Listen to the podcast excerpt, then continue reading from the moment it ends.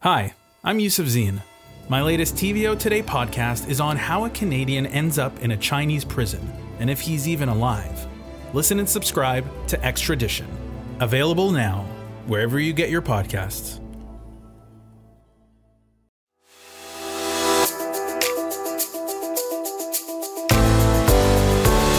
Welcome, everybody, to the On Poli podcast. I'm Steve Paikin. And I'm John Michael McGrath. Today on the pod, an omnibus episode all about the Get It Done Act. Coming up, what you need to know.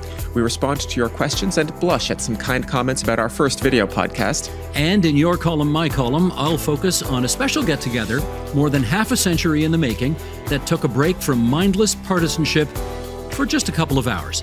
And I'll chatter just a little bit more about that Get It Done Act. Spoiler, I'm not a fan. It's Friday, February 23rd, 2024, so let's get to it. Hey, partner. Hello. You know what's a good sign? Uh, what, what is a good sign? I'm about to tell you. It's a good sign when you do your first ever video edition of a podcast that you've been doing for four or five years and they invite you to come back and do it again the following week. Right. It's a good sign. We, we, were not canceled after the pilot. we were not canceled after the pilot. Isn't that a beautiful thing? Yes. Give me a little fist bump on that. That's a beautiful thing. Okay. Well, normally we start this podcast with an email that caught our fancy, but we're going to mix it up a bit this week because last week was our first video episode of the podcast, as we indicated, and we got far more reaction than we normally do. So we're going to hold off responding to multiple emails until later in this episode, and we're going to dive right into events at Queen's Park this past week because MPPs were back in the saddle, so to speak, after a 10 week hiatus away from the building. You were there, John Michael, on the first day back. I watched it on TV, but you were there. What stood out to you? Uh, you know, it always has the the feeling of the first day of school. Um, and in fact, uh, as I was walking through the halls, one MPP did say, uh, first day of kindergarten to me. Who said that? You want to name names? Uh, no, I will not name their names. Uh, treating that as off the record. Okay. Uh, eh, kind of. Um, you know, I, I, would say everybody seemed energized for very different reasons, right? Um, the, the Liberals have a still brand new leader, um, and uh, Bonnie Crombie was first of the day with a press conference in the media studio, and then uh, she attended the uh, traditional post question period scrums. Uh, so, you know, liberals feeling, uh, you know, energized and ready to take the fight to the government again. The premier, uh, conversely, also, I, I, think, is. Um, at least so far, is enjoying the idea of, of tussling with Crombie, and and certainly is uh, the Conservatives have called her the, the queen of the carbon tax, and they've they've launched all of these uh, attacks against her. So they, they, love that you just repeated that. I, I know, I know, but uh, my my point is that uh, you know uh, Premier Ford really seems eager to sort of mix it up. Uh, you know, it, the the NDP obviously um, going after the government. I, I, think most recently about the Court of Appeal defeat um, over Bill 124 which was the uh, government's uh, uh, wage uh, suppression legislation. Um, and then the Greens, and we'll get to this a bit more in, the, in a bit, but um, Mike Schreiner, very, very proud to introduce his second MPP mm-hmm. to the Green Party. They doubled the size of their caucus. yes, been five years of work for Mike Schreiner as an MPP, but he has doubled the size of the caucus and, and was very happy about that. Well, let me pick up on the Crombie angle because she is, of course, still trying to get her footing as the new Liberal leader uh, a new entrant to provincial politics as she is. She's been in municipal as the mayor of Mississauga. She was a Liberal MP federally, so provincial politics is new to her. She does not have a seat in the legislature, so how is she trying to get attention for the causes that she cares about? Uh, the traditional way to do this, and, and we've seen this now with two Liberal leaders, because of course Steven Del Duca uh, also did not have a seat in the legislature. You you show up for press conferences at the media studio, and you, te- technically you need an MPP to invite you to do that, but uh, Bonnie Crombie has no uh, problem finding a liberal MPP willing to invite There's her. Still a few down there, aren't there? Yes, are they, are they, up to nine now? Uh, I believe yeah it's, yeah. it's nine. And um, uh, one of the things that came out in uh, the scrums after question period on Tuesday is that uh, Bonnie Crombie is still seriously considering uh, running in the Milton by-election that will happen with the oh gosh. I'm Parm Gill, the departure of Parm, Gill. Uh, yes, with the departure of Parm Gill uh, for federal politics. Uh, so we'll obviously be keeping an eye on that. Uh, she. I should let you know. I'm the one who's supposed to have the senior moments on this program, not you. I'm relying on you to help me when I have the senior moments. Yeah, but see, I got like the the the brain problem with my phone. I just I Google everything now, and so my brain isn't actually used to storing things. Okay. Um, moving right along, as they say. Yes, uh, moving right along. Um, you know, I, I, I, mentioned the Tories are, are, quite happy to launch these attacks against uh, Bonnie Crombie. Uh, we did also get some definition there uh, what the Tories mean when they accuse her of wanting to bring in a, a carbon tax, because this was kind of. It turns out that what they're mostly referring to is the fact that Bonnie Crombie ran for uh, Liberal MP, her federal career in 2008. Uh, during that campaign, Stéphane Dion, the then federal Liberal leader, had proposed imposing a carbon tax nationally and cutting the GST. The green shift, he called it. Uh, yes, indeed. And so they are uh, saying that you know Crombie uh, uh supported that move, therefore uh, you know she supports a carbon tax. Um, Crombie is is a bit more uh, opaque on this uh, topic, uh, really r- refused to be pinned down about whether uh, the Liberals still support the idea of, of bringing a carbon, a provincial carbon tax back to Ontario. Of course, currently Ontario operates under the federal carbon tax it seems to me the federal government is not completely clear that it still wants a carbon tax, at least uh, not for Atlantic Canada. So, but that's another edition for another show. Let's pick up. I want to pick up on the green angle that you referenced a second ago, because yes, indeed, there is a second green MPP at Queen's Park, an historic victory in a by election in Kitchener Centre not all that long ago. The MPP's name is Aislinn Clancy. And I want to spell this for you because her first name is spelled A I S L I N N, but it's not pronounced Aislinn. It's pronounced Ashlyn. How did she do in her first appearances at Queen's Park? I just I want to say for a moment that you know there are a lot of like rituals and pageantry at Queen's Park, and at most of them I could take or leave. The ritual of a new MPP being presented to the House after a by-election win, they get marched into the House, they get you know, they stand in front of the speaker and uh, usually the, the, the, party leader um, introduces them and says, and, and they now come to claim their right to take a, a seat in this legislature. Speaker, I have the honor to present to you and to the House Aislinn Clancy, member for the electoral district of Kitchener Centre, who has taken the oath and signed the roll and now claims the right to take her seat. Let the honourable member take her seat it is one of my favorite rituals. I, I just love it. I, it and everybody applauds, right? Everybody applauds. Yeah. It's it is it is a, a, moment of collegiality in the house as they welcome a new member. Everybody's on different teams, but they're all playing the same sport. You know, um, nicely put.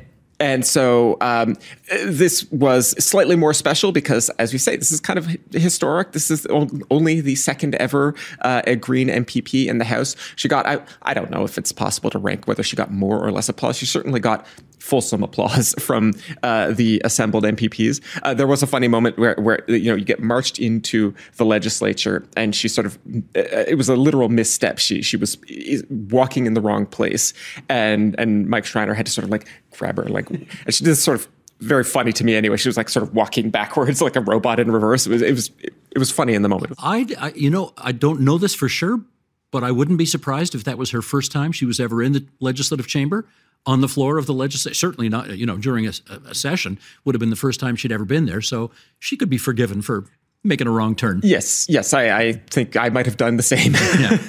Well, let's pick up on the government's agenda here because one of the first things the province is trying to get done in this session is pass a giant bill called the Get It Done Act. So we're going to do a bit of a deep dive on this now. First of all, what are some of the disparate elements that are in this mega bill? Right. So this is uh, one bill with many uh, different sections uh, that d- it does a bunch of different things. Uh, it uh, bans tolls on new, uh, sorry, bans new tolls on provincial highways. Um, it legislates a freeze in the rate of in the the fines for both Ontario driver's licenses and Ontario photo cards. Uh, it implements automated license plate renewals. Uh, obviously, or maybe not obviously, folks remember that uh, the government uh, did away with the fee to renew their license plates, but it didn't do away with the obligation to renew license plates. And so it turned out that a lot of people, when they no longer had to pay the fee, they weren't renewing their plates. And uh, the Toronto Star reported that uh, there might have been as much as a million drivers on the road. Whoops. Yeah, whoops, exactly. expired plates. notably, one of the, the groups that was complaining uh, most about the the problems this was causing uh, was the Ontario Provincial Police, who were saying like we can't spend our days pulling over every single driver with expired stickers. Like we need to figure out a solution here. And so the government is saying that plates will just renew automatically, except when there is a, um, some reason not to renew, so like a, an existing speeding ticket or something like that. Um, there is also a, a, change to the environmental assessment process, where uh, for uh, provincial projects like uh, highways, most notably, uh, the government will be able to um, expropriate land uh, even before the environmental ass- assessment is complete. Uh, so for the uh, 413 highway, for example, this is one of the big provincial priorities mm-hmm. right now, um, the, the, government is able to uh, start uh, acquiring the land to build that highway, even though the environmental assessment is likely to take many years. Mm-hmm. Um, and then uh, finally, the government is re reversing, I think I can use that word. Re reversing. Re reversing uh, its decisions on uh, urban land expansions. These were um, a, a, bunch of cities across the province. The government stepped in and uh, expanded the amount of land that these cities could expand into, you know, farmland that they, they could turn into subdivisions. Then late last year, because of the unpopularity of certain other land use decisions this government made, uh, they also uh, they reversed that decision. Uh, and then they are now saying, having consulted with these cities, because some cities were saying, actually, we do need to expand our urban boundaries. Um, the the government is now using legislation to re-expand some, but not all of those urban boundaries. Uh, Ottawa and Hamilton are being left alone. That's a lot in a mega bill and we're not done. There's more. The province is also hoping to pass an unusual requirement to hold a referendum in the future if what? If any future government wants to introduce a uh, carbon tax, and I think we would say generically that, that the government would hope this would also include uh, the cap and trade system that they inherited and dismantled, um, that any kind of carbon pricing would require a referendum to be held and obviously would uh, require a majority of voters to approve that uh, carbon price. Let me just make sure I understand this. The current government of Ontario is handcuffing future governments for the rest of all time in passing any new carbon tax or putting a price on carbon forever unless they hold a referendum and get the public's permission. They are trying to. Well, if passed, yes, yes. if passed. But that's the idea. That's the idea. Would it be churlish of me to point out, maybe it would be, but I'm going to do it anyway. The Mike Harris government tried the very same thing about 25 years ago, but at that time it was there must be a referendum if any future government wants to raise taxes. And in fact, and that bill did pass, in fact, a future progressive conservative government did want to raise taxes, but they simply passed another law saying we're going to have an exemption to the referendum law for these tax increases. And then they promptly legislated those tax increases, all of which is to say, do these laws requiring referendums in the future actually mean anything at all? I'm going to get into this a bit more for the uh, your column, my column mm-hmm. bit. So I will just, for now, I will say no, they do not really handcuff future governments at all. Uh, in a in my column, I, I, described it as performative nonsense, and uh, I, I, will elaborate on that later in the pod. Okay, we'll come back to that because that's a good subject for discussion. We've been calling this a mega bill. We've been calling it a giant bill. In fact, the technical term for what the government is trying to do here it's called an omnibus bill. And I took enough high school Latin to know that omnibus means for all or for everything. And essentially what it means is the government is going to throw everything but the kitchen sink into this bill, even if disparate elements in the bill have no particular relationship to one another. It's an approach. What do you think of that approach? Uh, I will also add uh, the uh, omnibus was one of the first forms of mass transportation in uh, early uh, in industrial cities. But that's a perhaps a nerdy point for a different podcast. Definitely a McGrath point. Yeah. yes. Yeah. Uh, I mean, these kinds of bills, you know, it's it's a tool, right? And I think the classic example of an omnibus bill is like the, the budget measures bill that gets introduced, right? The finance minister gets up, he gives a, a big speech about all of the ways that the government is going to change policy to uh, change the, the, the financial situation of the province they would say for better. Um, and, you know, by necessity, that can end up touching a, a, lot of different parts of provincial policy. And so you, you need a, uh, a bill that touches, uh, that, that does a bunch of different things to match the budget plan. Except that.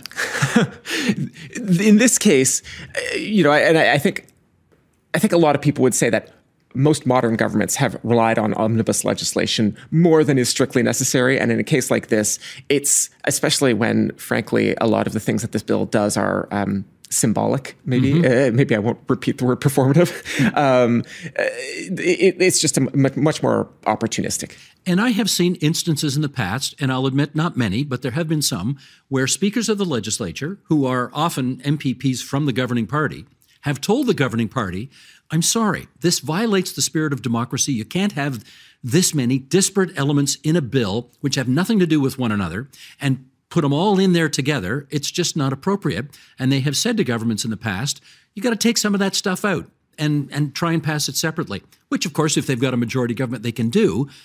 But it's about the it's about the appearance of, of doing democracy properly, I guess is the way I would put it. The fundamental point here is that MPPs are supposed to have the opportunity to debate matters uh, properly. And when you shoehorn everything into one bill, sort of by definition, you're forcing the opposition to constrain the amount of time that they devote to any one part of the bill.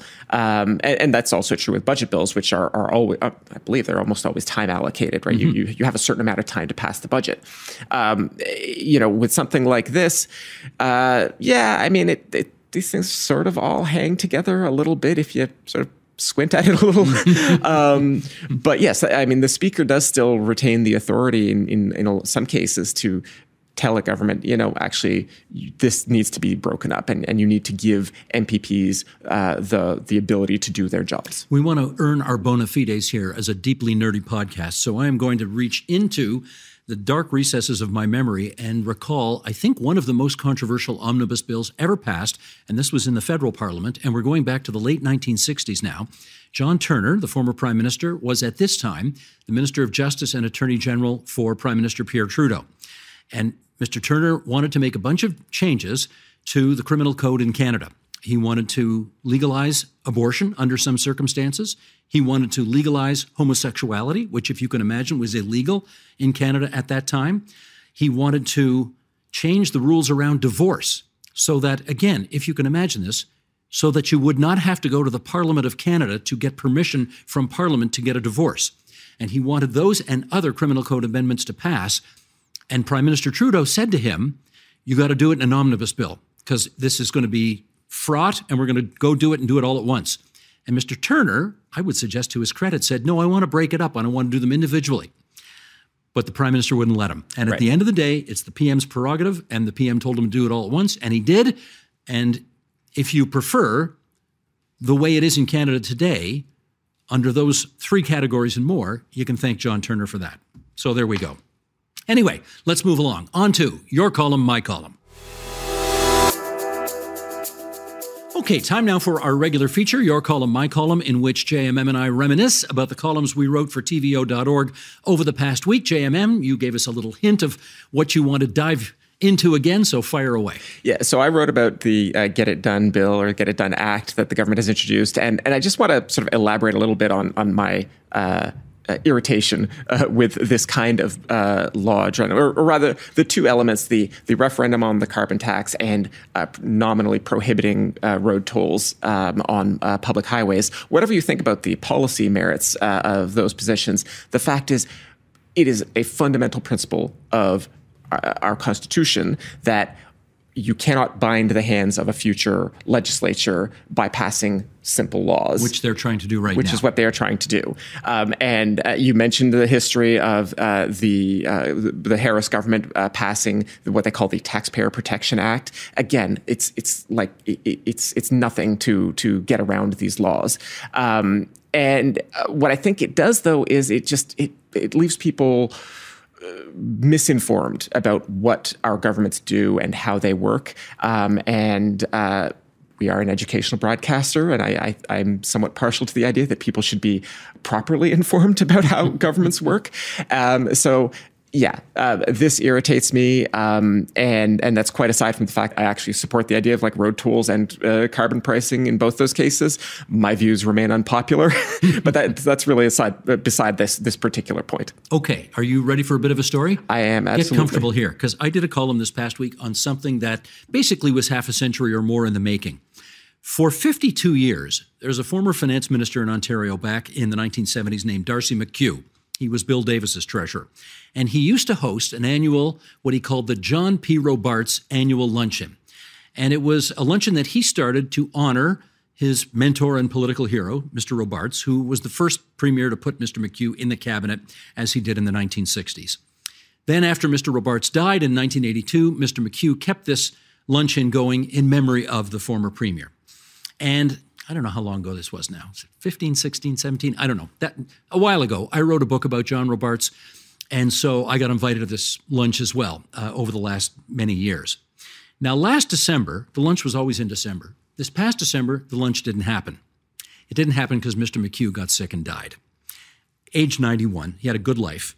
But the question then remained what to do about this annual lunch. So I decided, with the permission of Mr. McKeough's two sons, to try to continue it with a few changes. First of all, I, I renamed it the Robarts McKeough Luncheon to acknowledge Mr. McKeough's creating it in the first place. And second, with apologies to the former treasurer as he looks down on us right now, the guest list for the luncheon would no longer be exclusively white, male, octogenarian, or nonagenarian progressive conservatives. We were going to broaden the base a bit. Uh, all parties were going to be invited, all genders, all generations, most importantly. I wanted younger people there as well.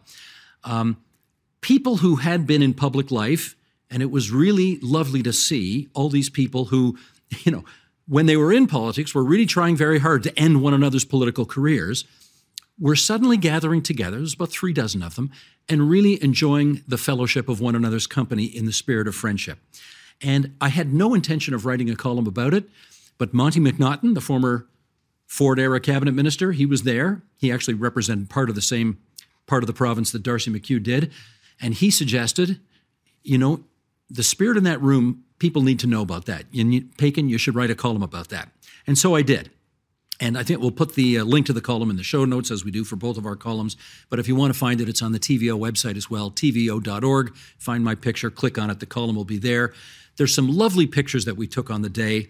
Uh, I think my favorite is the current finance minister, Peter Bethlenfalvy, flanked by three former cabinet ministers, Greg Sorbara, Floyd Laughren, Janet Ecker, all three different parties represented there. It was a nice moment.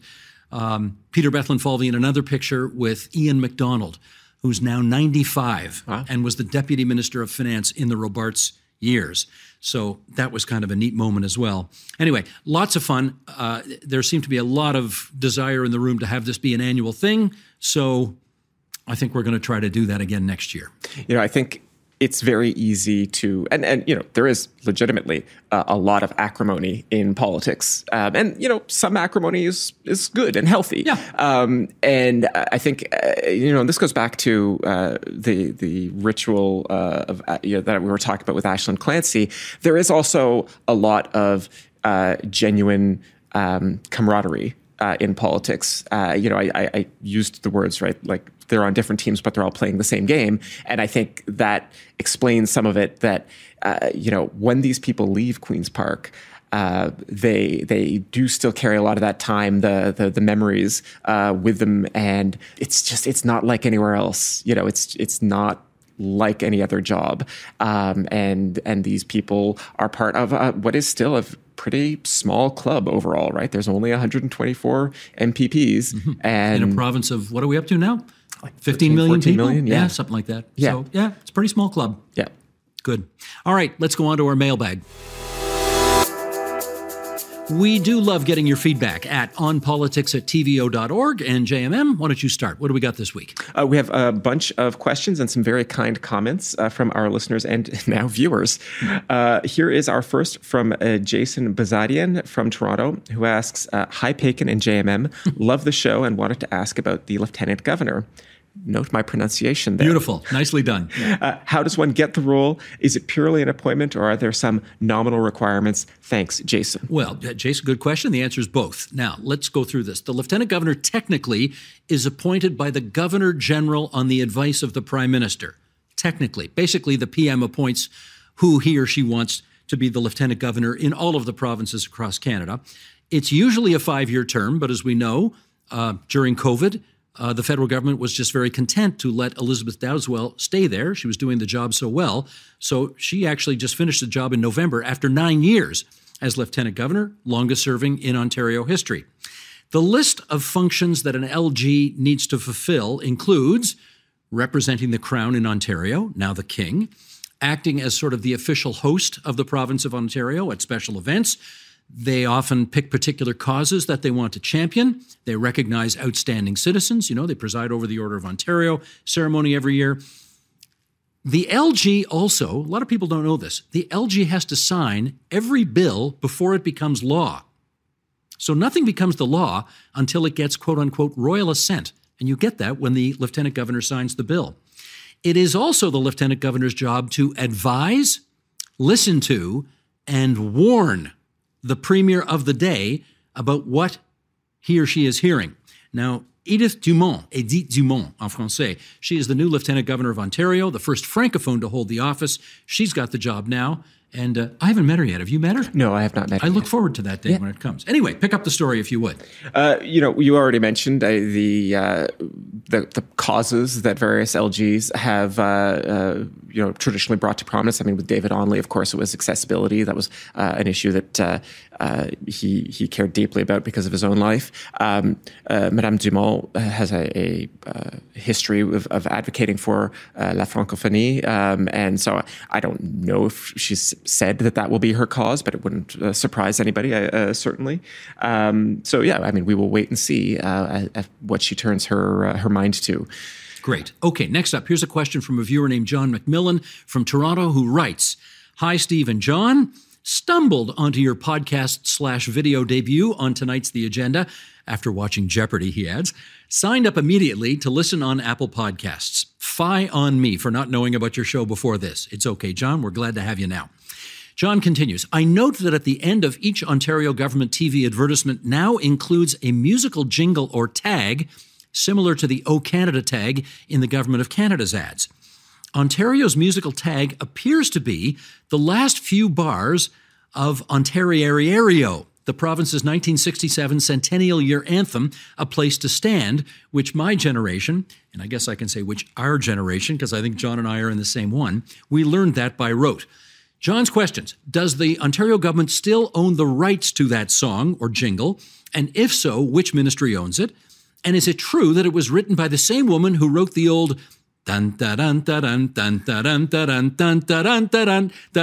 Hockey Night in Canada theme song? And as an aside, does the government really think that anyone other than boomers like me would get it? Great show. Looking forward to future episodes. Will tell my friends, John McMillan. Beautiful. Okay, John, thank you so much for that. Uh, Ontario, A Place to Stand, A Place to Grow was, in fact, written by the same woman, Dolores Claman, who did the hockey theme on Hockey Night in Canada. It was commissioned by the government of John Robarts alongside the Academy Award winning film A Place to Stand. That was for Expo 67 in Montreal when the World's Fair came to Montreal. The song's publisher is Gordon V. Thompson Music, so there is a good chance that the rights lay with someone else as opposed to with the government of Ontario. We're going to put a link to both the song and the film in the show notes. There's also a defunct page on the Ontario.ca website that will post the archived version with a lot more info there as well. And look, let me say this outright. You don't have to be of a certain generation to love this song. Everybody knows this song, right? Do you know the song? Uh, you know what? I actually don't. Come on. McGrath, this is why you still need me. This is why you're not hosting this show uh, on your own. Give us a place to stand and a place to grow. And we'll call this land Ontario, a place to live for you and me. You still not No, nothing? no, Nothing. I'm sorry, man. This was this was out of the schools by the time I was going through But them. they brought it back for the Canada 150 celebrations. Kathleen Winsgard. well, and then I was out of school by then. okay. Well, anyway, it is a wonderful song. It is wildly nostalgic for those of us of a certain age. And I'm going to teach you the words before you're done here, okay? Your turn. Next note. Boy, I, I just cannot wait. All right. Uh, here is one from Nelson Mahmoudi from Ottawa who writes Hi, Jamin and Steve. Thanks for making such a great podcast. Love all the content and your coverage of complex topics, which make for easy listening while I'm on a break at work. Or, you know, just while you're supposed to be working, you could listen to us anyway. We Why not? We're not going to tell. Um, two questions for you both. Uh, Steve, were you at the PWHL game in Toronto between Montreal and Toronto? Let's take that one first. Were you at this hockey? Uh, Professional Women's Hockey League. I watched it on TV. I was not at the game. It's too hard to get tickets. They're Oh. sold out for the whole of the year. Well- they're playing at Maple Leaf Gardens, where it's you know like 2,100, 2,200 seats. So, so no, watched but not in person. Okay. Uh, number two, what's the difference between a hamlet, village, township, town, and city? Are there population thresholds that determine where c- certain municipalities fall for naming sake? Uh, Nelson, this makes me so happy. I looked in the Municipal Act but couldn't find anything. Help. Take care, you both. Uh, Okay. Nelson from Ottawa. This is such a John Michael McGrath question, the second part. So I'm definitely tossing this one over to you to tell us the difference between a hamlet, a village, a township, a town, or a city. McGrath, you're on. Okay, so some of these names refer to like when the first uh, European surveyors uh, laid out like you know farm lots in uh, what would have then been Upper Canada, and like hamlets and townships were like, and, and I guess villages would have been like the the atomic particle of land uh, that that these these surveyors created, um, and those are sort of like the very very small. Uh, uh, smallest not even municipalities exactly but like smallest geographic increments uh, of land uh, in ontario and then when you get into things like towns and villages and or towns and cities in particular like no there's no um, distinction uh, between uh, like uh, uh, the best example of this is that what is now the city of markham uh, was officially the town of Markham up until 2012, and it had a population of 300,000 people. It was the 12th largest municipality in the country, I think, if not certainly, it was one of the largest in Ontario. Um, and, and yet it was called a town. Um, there were no, there are no rules uh, requiring uh, a town to start calling itself a city once it reaches a certain population or anything like that. It is left entirely up to the local councils and what they feel like calling themselves. You had far too much fun answering that question. I loved reading that question. I loved answering it. Uh, and you know what? If people want to keep sending us really, really nerdy municipal policy questions, just know that, uh, viewer, I'm here for you. Why don't you give folks the email in case they want to do that very thing? oh, right. Yes. Um, the email is what is the what is It's on politics at tvo.org. Right. If you'd like to ask about content on the show or just ask us random nerdy questions, uh, please email us at onpolitics at tvo.org. Uh, make sure to include your first name, last name, and what city you live in. Amen. Well, that is the On Poli podcast for this Friday, February 23rd, 2024. You can follow our shows on Apple Podcasts so that you get notified each time a new episode is available. And if you already follow our show, help a friend follow it too. Any feedback you have, we're happy to hear it, good, bad, or indifferent. Here's the email again on politics at tvo.org, and uh, we're happy to take all your stuff. This week's episode was produced and edited by Matthew O'Mara. Video podcast edited by Colin Kish. Production support from Jonathan Hallowell, Christine Gardner, Ariana Longley, Vito Tagarelli, Jeff Cusera, and Jennifer DeRosa. Our managing editor is Katie O'Connor. Lori Few is the executive producer of Digital. John Ferri, vice president, programming and content. Special thanks to our wonderful studio crew here for making the video podcast happen. And until next Friday, bye bye. See you soon.